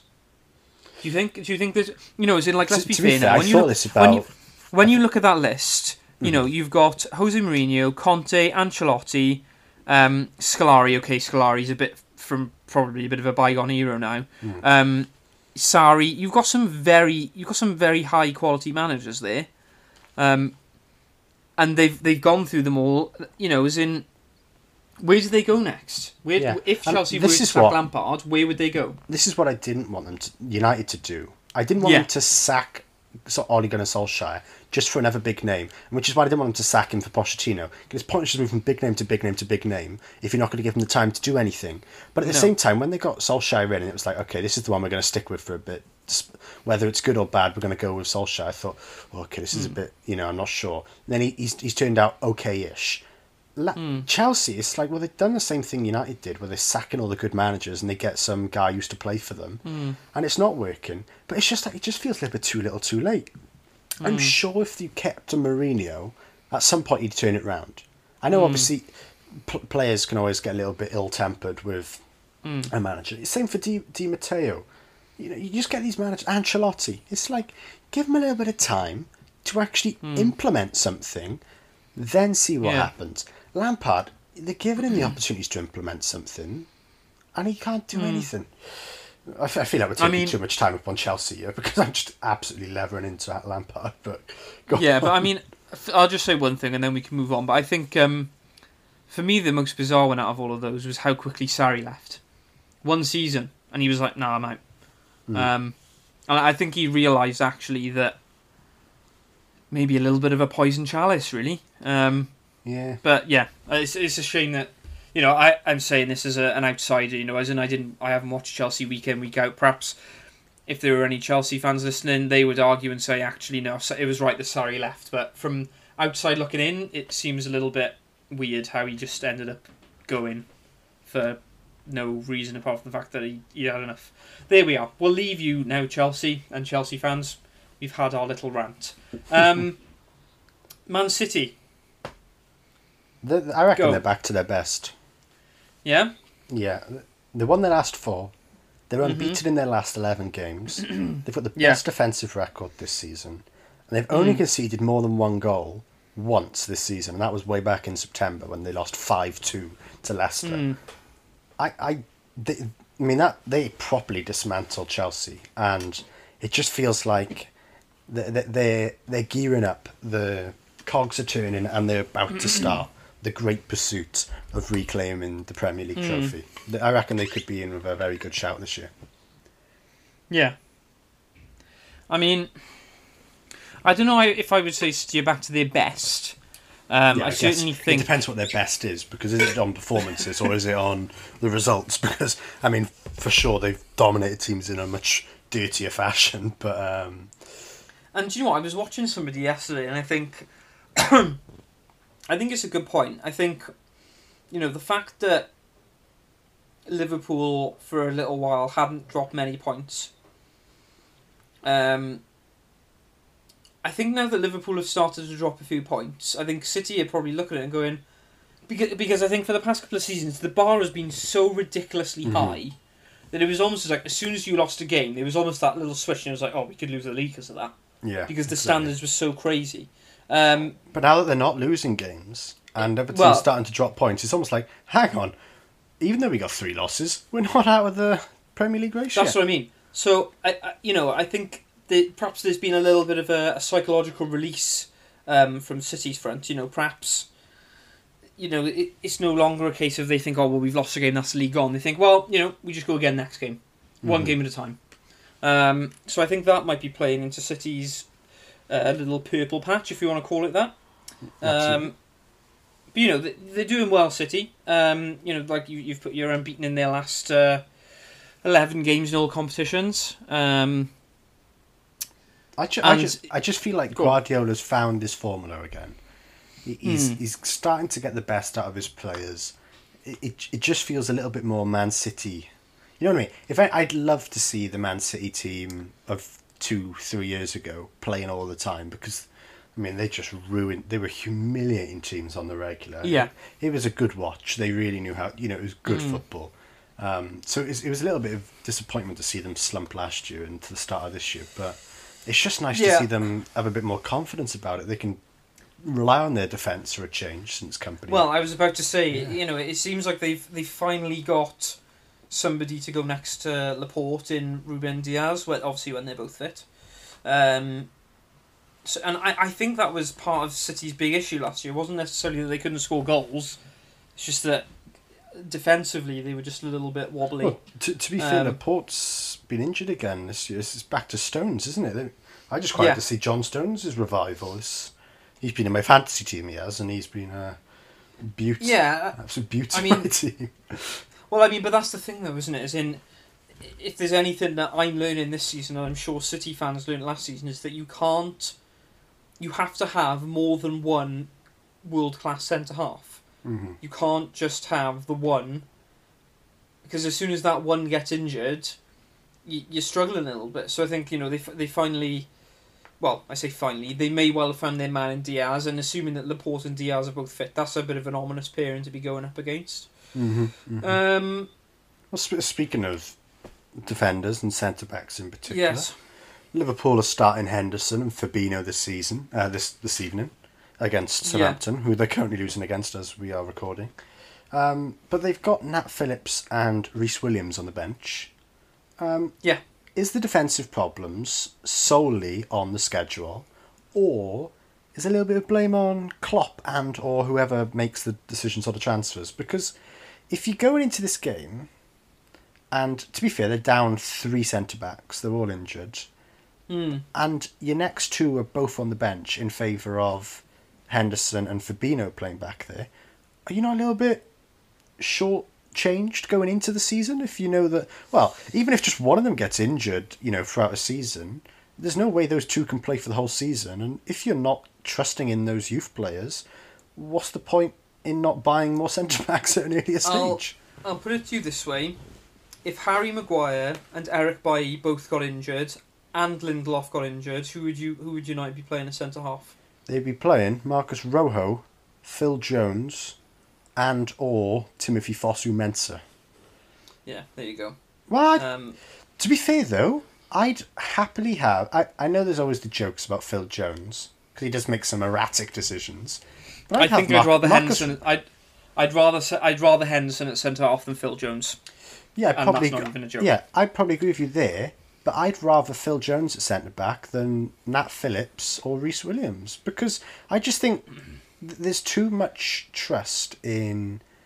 Well, they've got too little trust, but also you, you're putting too much on two young guys when you've got you Yeah. know Marcos Rojo's been in the World Cup final and a Phil Jones who's played under an Alex Ferguson. He's been a long stay. You know, I know obviously he's not, he's not hmm. particularly great, but but I mean, I mean, if the worst comes to worst, United could even bring Chris Smalling back from his loan at Roma, isn't it? Is he still on loan there? Uh, I think he's permanent now, Oh, is he he? permanent? Never mind then. But, But um, I mean, always- a lot- I, I, there's at least five centre backs on that team. I Mm. know obviously the the caliber's different to Liverpool, but I mean, I there's gotta be a kind, I. Kind of agree with you. I kind of agree with you. I think, you know, we were discussing this before we started recording. Um, I think, and I said this to you. I said I'm going to word this carefully. I think the fact that they didn't replace Lovren was a mistake. Mm-hmm. I think selling Lovren was the correct thing to do, but I think not buying somebody, even if it was somebody fairly young, I think not buying somebody in seems a little, in hindsight, seems a little bit Mm-hmm. unusual. Um, you know, and I think I mean, even when you I look get- at I- Man City from last year, you go, well, they lose Laporte, and well, I think did they lose Otamendi or Stones at some point? It was either that or the one of them fell I'm out of not sure. favour. But instantly they were looking at Fabinho and it, not Fabinho, F- uh, Fernandinho. Fernandinho. And it was like, well, this, you know what I mean? If you're already dropping that quickly down to there, Mm. they're like, well, we need to bolster. And they did bolster this year. They bought um, mm, Ruben Dias, and it was like, well, there we go, Mm. there we go. You answer, you, you fix the problem. But it, I don't know. Even if you're not buying the same caliber, you've got to buy a bit of experience. yeah, yeah. But you got to buy. You got to get somebody. Is in Because you it's know, no good I- just chucking Henderson and Fabinho there saying they're better than some of the options at other teams, because then you leave your Mm. midfield shortchanged. It's like it doesn't Well- quite make sense. Well, but this is but this is the thing. Liverpool nowadays have an abundance of you know, as in they're playing Henderson as centre half. They've still managed to field tonight Wijnaldum, the Ox, and Thiago as Mm-hmm. their midfield. So I think that's part of the thinking behind it. In that our midfield nowadays then- is absolutely stacked. And, and to be fair, though, they'll run around all the time. But what happens after Mm. them three? Like, because you know what I mean. Yeah. If you're then playing two two midfielders at centre back, three midfielders in midfield, it's like what, you're gonna need like eight midfielders at this rate just to make sure that you've got defensive cover. Mm. I mean, and enough stamina. One one thing I would say is, you know, like last season, Laporte got injured very early on, and he was out for the majority of the season. The same has happened to Liverpool, but with both of their starting centre halves, Mhm. which I think, you know, although similar to City, to lose both of your starting centre halves to long term injury at Yeah, basically the same time is unfortunate. Very and- unfortunate. I think another thing that is unfortunate and perhaps Liverpool perhaps should have taken into account more seriously is the fact that as good as Joel Matip is, he is horrendously injury prone. yeah. Um, which means that, you know, like literally Matip plays a game and is then injured for two. And then he plays a game and then he's injured for two. And you're like, well, if that's how he's going to be, you've got to get someone else. You can't. Mm-hmm. Which, is- which is why I think Lovren managed to stay around for as long as he did, in all honesty. Um, and But yeah, you look like Man United, and it's like, okay, obviously the calibre of the defence isn't the same. But Mm. if you lose one guy to injury at Liverpool, you're instantly playing your top, your only centre backs that you trust every single game, every minute for the rest of the season, and they can't get injured because you don't trust the next guy up. But then you go to United, they lose one guy, they've still got four centre backs that you'd. As much as I know you don't like Phil Jones and Marcos Rojo probably is a little bit out of favour, you'd at least have them in your team to stop a defensive crisis. And it's like, you know what I mean? Mm. And even if you lose two, you go, well, you've still got three left. It's like, y mm. you're unfortunate if you get three injuries, but then in fact you've still got two remaining. But Liverpool have had three injuries, and it's like, we don't we don't trust anybody else. I mean, I'm surprised they haven't signed Um, someone already this in this window. I mean, I, I think it's unfair to say that he doesn't trust either of the other two because let's not forget, up until now, apart from when Joel Matip has actually been fit to play, the partnership has been Fabinho with Nat Phillips or Rhys Williams. Mhm.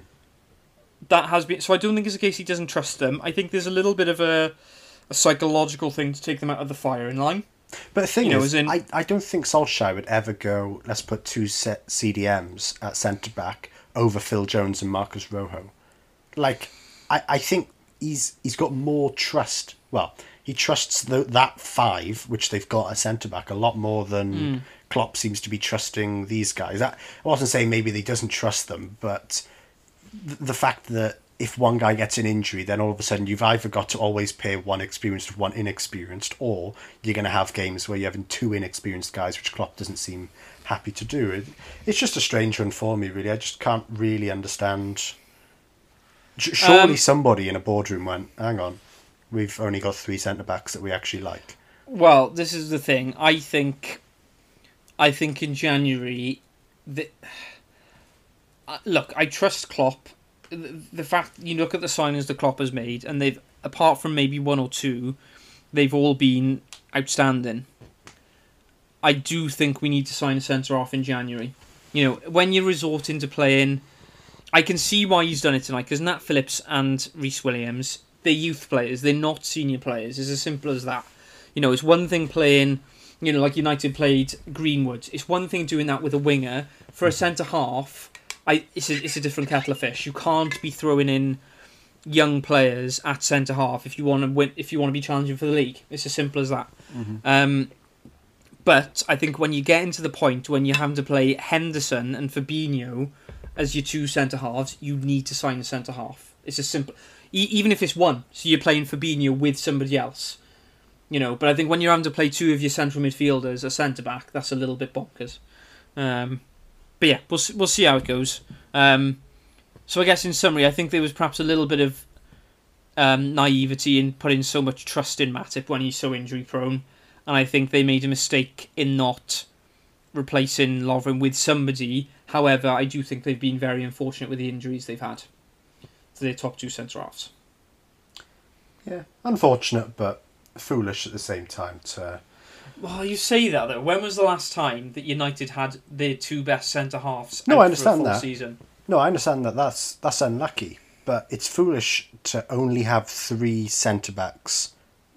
Like you should never really be in a situation where you're looking at your centre back options and you're saying, "I don't quite trust those two. You know what I mean? Just as In normal in normal circumstances, yes, but when The thing is, of your centre-halves- even it- if all three of United's best three centre backs go down injured, I'd still Mhm. trust Phil Jones and Marcos Rojo to Oh. muddle together and get through. Oh, I'm not. I'm not sure. I would see. That's the thing. I, I think there's a, I think there's a stigma about Phil Jones. He's not great, but To be honest with you, he just makes funny faces. I think that's the yeah, only but but, thing about but him. in this, I think I would just as, be just as concerned about Marcos Rojo because he seems to get as many uh, tackle uh, red cards as he does interceptions and tackles. That that's that is that is false narrative. Marcos Rojo has never had a red card for Manchester United. That what is about before Manchester United? ah. Who cares? That's like that's almost a decade ago now. I'm looking up now. Hundred percent, he has not had a red card for Manchester. Or if he has, he's had his first recently. There's not no no word of a lie. He's he's got an incredible um, record of uh, not getting bookings. So ah, he, he, it's a stigma. It is. These are stigmas people put out there. He he is by all means a thug on the on the uh, on the pitch, but he, he's he's not one All that right gets. then. Well, in that case, he gives away fouls then. Ah, it's not, not not.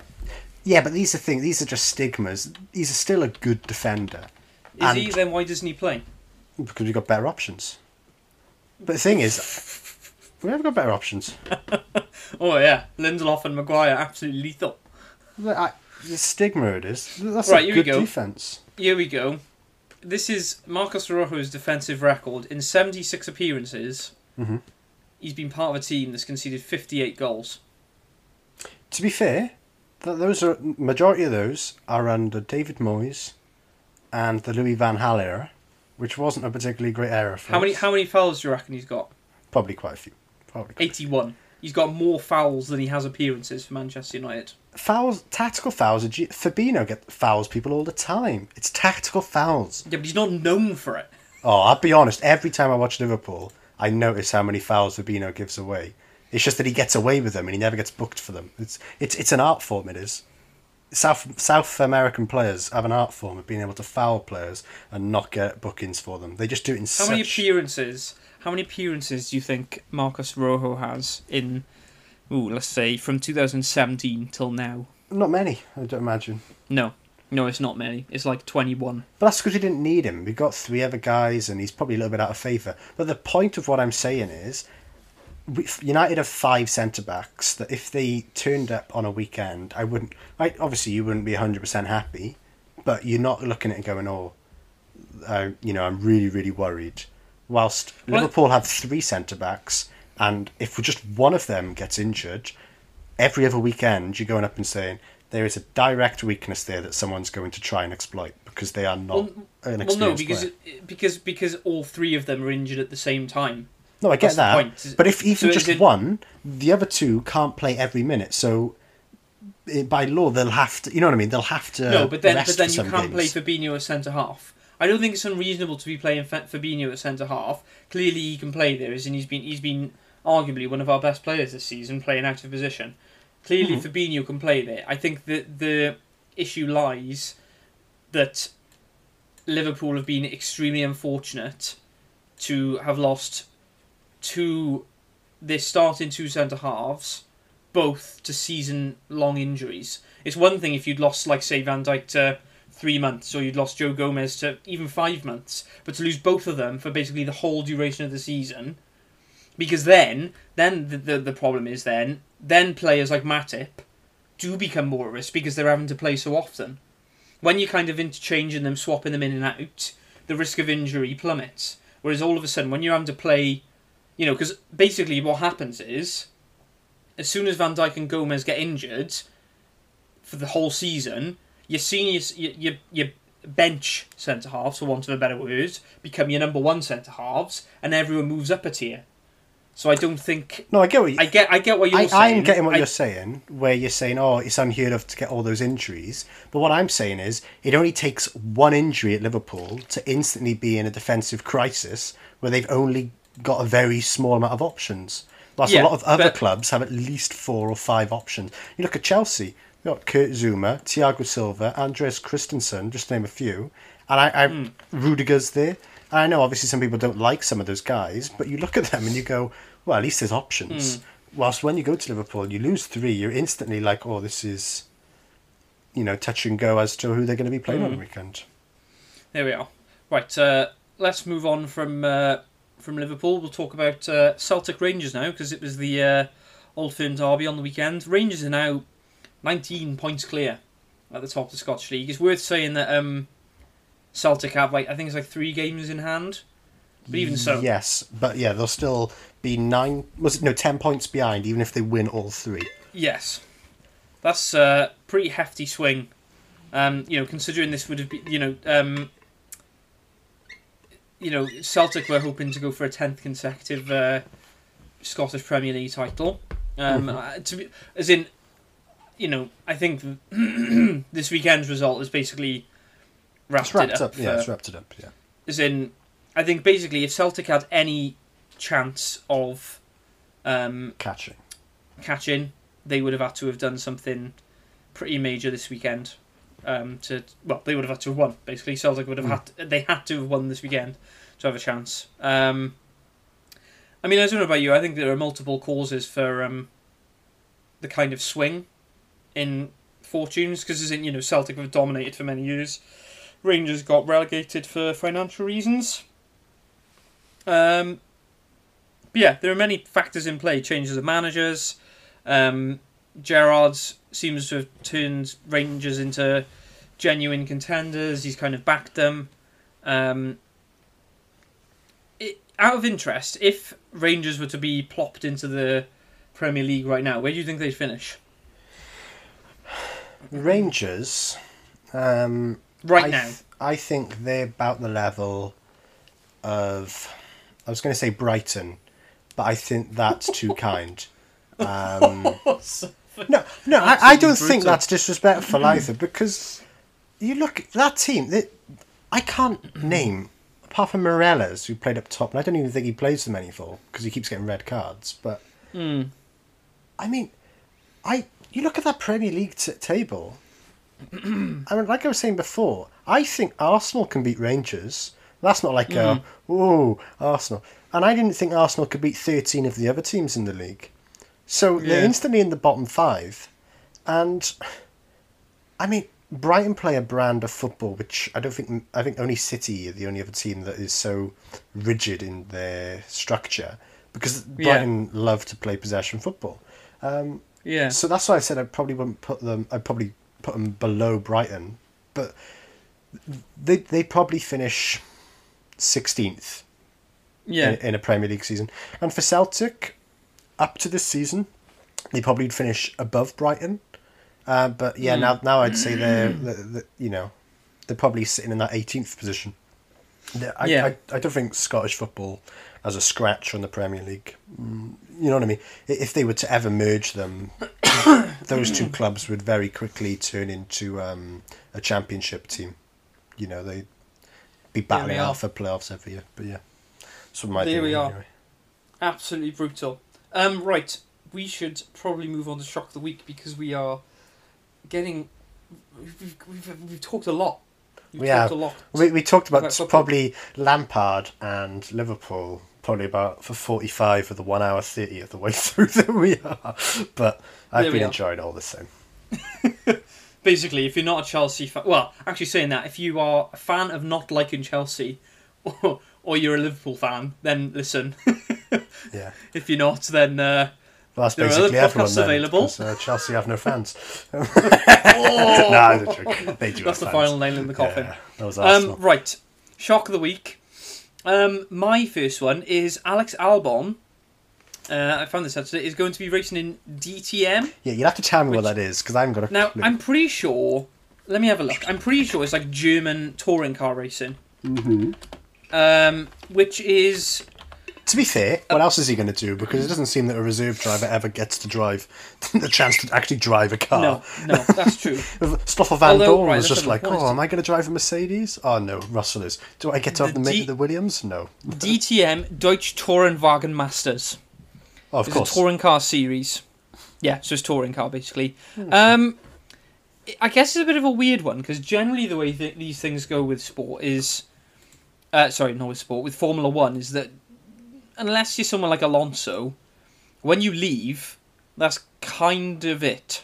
yeah. Um, now Albon, so I'll dissect it a little bit more. Albon is still going to be one of Red Bull's kind of reserve drivers, but when he's not needed for that, then he's going to be racing in DTM alongside somebody else. Uh, but So he's is, not though, going going. If he does but- well, if he does well in this DTM, whatever it is, Mm. Would he just stay there? Because you see the guys who Well, jump over to the Formula E, and they do well. Mm. And obviously, the Formula One teams don't actually want them back. But it doesn't look like any of them are ever going to leave it because it's like, well, Formula E could take off, and you know, Yeah, you- you're basically the Michael Schumacher of it at this stage if you win two or three because it's a new thing. No one's ever won anything in it. So, so, Yeah. you know, it's, it's probably worth them sticking around what they're doing. As long as you're driving somewhere. I mean, the F1's probably the most volatile place to drive because, you know, one bad season you're out. But, you know, yeah, no one's kicking you out of a Formula E team because they're pretty grateful that you're even driving in it. yeah.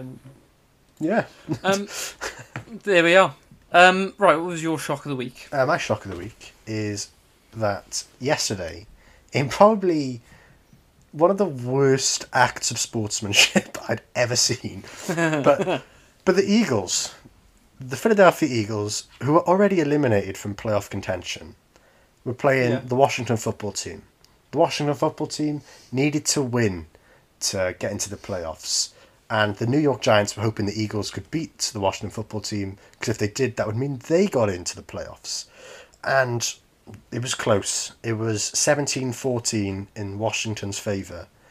And Yeah. the Eagles quarterback was doing just fine. And then the Eagles coach Doug Pederson decided, you know what? I'm going to bench him for the remainder of this game, and I'm gonna play this completely unknown quarterback who's never gonna quarterback for the Philadelphia Eagles, you know, on a probably ever. Um, and I went, yeah, I'm just going to bench him for him, and basically just tanked the rest of the game, meaning the Washington football team sort of just walked away with it and won the game, and the Giants just missed out on playoff football purely because the Eagles coach was like, yeah, I don't really care. I'd rather lose the game because I get a better draft pick, and it was like, nobody goes out there to play to lose. Except the Philadelphia Eagles. They literally went out there, even though the players wouldn't say it, the coach went out there with the mindset of, well, if you know, unless it's uh, well, I, I can't imagine a scenario where he actually would have kept the starting quarterback in, because, I mean, the only situation where you usually you either bench your quarterback if they're playing badly, or if you're winning by so many, it doesn't matter. And it's like, well, this is Yeah. a tight game. This is the one you keep him in for. It's a rookie quarterback anyway. And he went, yeah, we'll just get rid of him and some completely unknown because I want to lose the game. It's like, gosh, it was just disgusting. Absolutely brutal. Right, on that note, um, NFL, the weekend's results.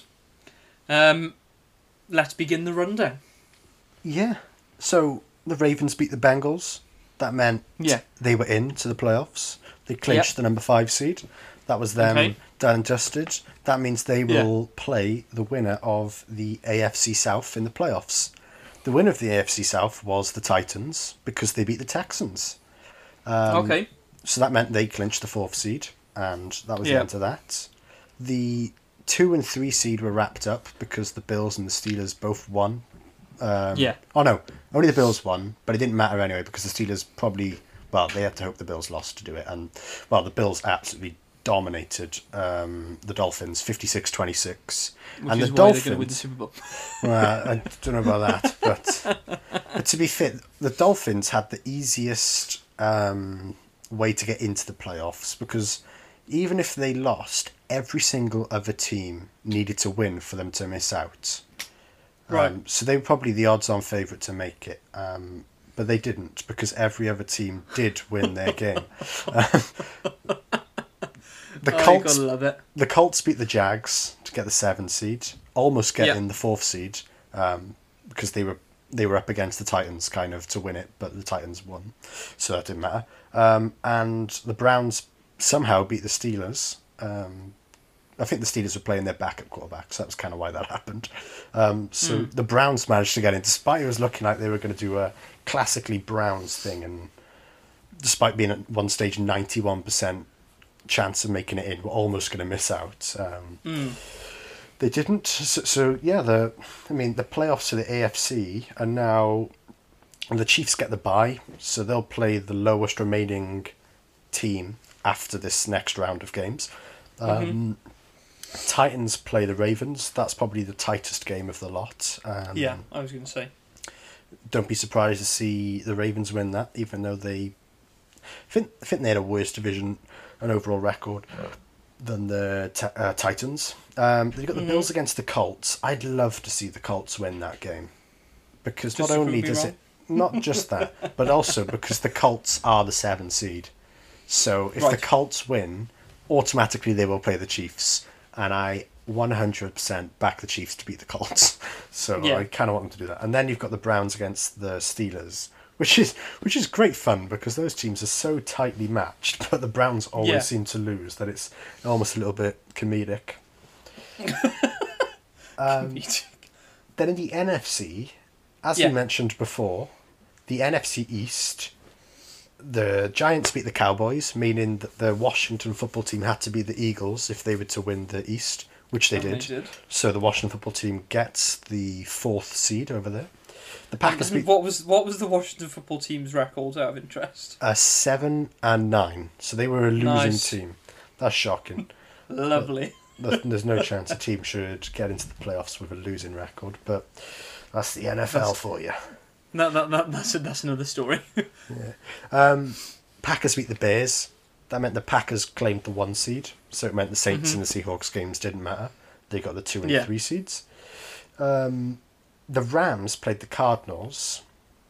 Now, the Bears had one more hope to get in, and it was that the Rams could beat the Cardinals. And if the Rams beat the Cardinals, the Bears would make it in as the seventh seed. Um, Right. And that happened. The Cardinals Oh, missed out okay. on the playoffs because the Rams beat them. Um, the Rams claimed the sixth seed. The fifth seed was already wrapped up because Tampa Bay had already wrapped that up Yeah, yeah. about two weeks ago, I think. Yeah. Um, and yeah, so, so it was a bit simpler over in the NFC, and that was that.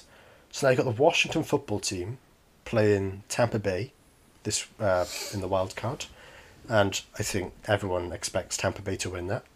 Yeah. You've got the Saints playing the Bears, and Surely you'd back the Saints for that, yeah, I, I can't see anyone other than the Saints winning that. And then you've No. got the Seahawks against the Rams. you? That's a which- tricky one. That's amazing because I mean the Seahawks beat the Rams, which is why the Seahawks, um, Are they? yeah, they're the home team, um, and it, there was such a tightly matched game. But to be fair, the Rams are down a quarterback. Their quarterback's got a broken Mm. thumb, so wouldn't be surprised to see the Seahawks win there either. Yeah. So yeah, and then Green Bay's got the bye week, so Yeah. who knows what happens there? They'll just play the lowest Yeah. ranked team, which at this stage probably is going to be Tampa Bay. That's a Yeah, I game. mean, Now, Tampa Bay w- pretty much dominated Green Bay earlier in the season, beaten by about 30 points. But no one ever mentions that because it's not in uh, Aaron Rodgers' favour to say that. And everybody wants Oh. Aaron Rodgers to win the uh, MVP for some reason. yeah. Well, I mean, it's it's an interesting one. Look at there's and there's some pretty tasty matchups there. To be fair, like you said, the Ravens Titans is uh, that's a pretty meaty one. Uh, To be fair, none of them scream flashy game because they are just so many run heavy teams in this that it's Yeah. not great entertainment to watch unless you're really interested as to what's going on. But they just ground it out. It's proper Mm. NFL there where two teams just run at each Mm. other. And to be honest with you, the Bills Colts is looking pretty tasty as well. To be Yeah. honest, Colts, um, the Colts seem to be a team that found form, and I don't know if the flame's starting to flicker because they are still a genuinely good team. But I don't know Mhm. if they've quite got like the Bills. Just do look like a team reborn. I still think the Chiefs will beat them if it comes to it. But thing is, the Ravens look like a team that could never be beaten last season, and they went out in the Mm. first round to the lowest ranked team. So yeah, who knows? Who knows what will happen? Who knows? Um, yeah, and I mean, so you've got that on the AFC, and then the NFC. You've got. I mean, you just, this you'd assume the Buccaneers would win, wouldn't you? Isn't that should be fairly? And I think I mean, I, I th- I'd love to see Tampa Bay beat the Packers because yeah, I would. it would just be such a ironic set of circumstances that Green Bay, who they've had such an easy schedule, I think, and not not like ridiculously, but every good team they've played, they've kind of lost to. So Mm. you know what I mean? To see, I mean, Tampa Bay demolished them earlier in the season, so it would just be a great turn for the books where the number one seed goes out against a team, and they already, you know, they'd already lost to them once, and it's like, oh, Mm. this could be funny. So, assuming that you you'd have the the Buccaneers winning over the uh, over the Washington football team, you'd have the Saints beating the Bears, and you'd probably have the Seahawks beating the Rams. Who's the lowest seed out of those then? Uh, Tampa Bay, So then, oh, wow, okay, Bec- because Tampa Bay are a wild card team. Like Yeah. ev- even if um, the Washington football team won, let's say the Rams won, even though they've got a better record than Washington, they're still a Mm-hmm. Yeah. lower seed by yeah. virtue of division winners always getting a little bit of um, kudos, almost like yeah, you guys get wow, the home games. So it's an interesting looking one. very meaty. It's looking meaty for the playoffs. Very, Uh, very- so when's is that next weekend that the playoffs start? yeah, it's right. It's, Wow, it just comes. It's It coming does. quick, isn't it? You get to week 14 and you're like, oh, playoff football's around the corner. I mean, the Chiefs have to win yeah. three more games and they win the Super Bowl. Wow. That's crazy to think. I mean, I'm just going to jet it out in my mind now. I think they'll probably end up playing either, well, probably the Ravens. And that's a nice that's that's not nice. I hope we win that. And if we do win that, they're going to have to play probably the Bills. And that's not a nice game. and if we do win that, you're probably playing either Tampa Bay, the Saints. Yeah, I'd probably say the Saints are going to beat the Seahawks. I'm probably going to say that. So it'd be Saints versus Tampa Bay for the NFC Championship. Mm. And probably going to be the Saints for the first time in ages because they've been trying to get there. They keep failing at the last hurdle. But Chiefs Yeah. against Saints in the Super Bowl, that could be tasty. Mm. and the Chiefs have already beaten the Saints. So you know, we're going to run it back. We are. We're going to win our second Super Bowl in a row. Not been Mm. done since two thousand and something. So Yeah. yeah. Um, are we done with NFL talk, or if, there's there's one more bit on the notes here that you've put, Oh yeah. but the uh, the Chiefs' dominance. Yeah. So Patrick Mahomes, Mhm. he wasn't the MVP favorite at the beginning of the season. Russell No. Wilson was. Then everyone realized Russell Wilson is good, but he can't compete with Mahomes for what Mahomes does on a weekly occurrence. No. Because what Mahomes does is incredibly spectacular. Almost in the same vein as a Michael Jordan. Now, Mhm. Michael Jordan only got five MVP titles in his career, Mm. despite playing for 15 seasons. And Patrick Mahomes is no longer the odds on favourite for the MVP. It is now Aaron Rodgers of the Green Bay Packers. And, Mhm. wow, Aaron Rodgers has the best group of guys in front of him, best offensive line, that is. So he has Mm. all the time in the world to throw the ball. No one's press- pressuring him. And he's not got bad wide receivers. He's got one insane one, uh, and then a couple of other decent guys, but he's also got a really Mhm. good running game. Now, the Chiefs have a rubbish offensive line, so Mahomes is always pressured. Yeah, he's got- always, he's always having to back pat, like Yeah. back and backtrack Mahomes. He's always got having to move. they've got no running game because it just doesn't seem they never seem to get more than 100 yards running in a game. No. And his wide receivers are very good to be fair, but there's, there's a Hmm. lot more that Mahomes has to do because you can't just have fast guys running around and him just fling a ball Hmm. Because they're not going to have enough time to get separation by the time he's getting pressured. Surely Hmm. Mahomes has got to win the M- I, I think Mahomes is the MVP and I think people just become a little bit numb to it because of how good he is. But um, yeah, that was just like a passing Hmm. comment I wanted to put. I wanted to put that Mahomes should win the MVP. Um, Hmm. I and mean, people are just numb to it. Yeah, I mean, could it be a, a factor that he's fallen foul to his own Yeah, high standards so because sensational because- the first season. Yeah. everyone's like, oh, he, Uh, well, and it's almost like you just expect it from Mahomes now because he's so consistently good. It's almost like it, in a weird way because he's so good, it doesn't stand out yeah, yeah. because you just expect it. Um, he dominated teams earlier in the season.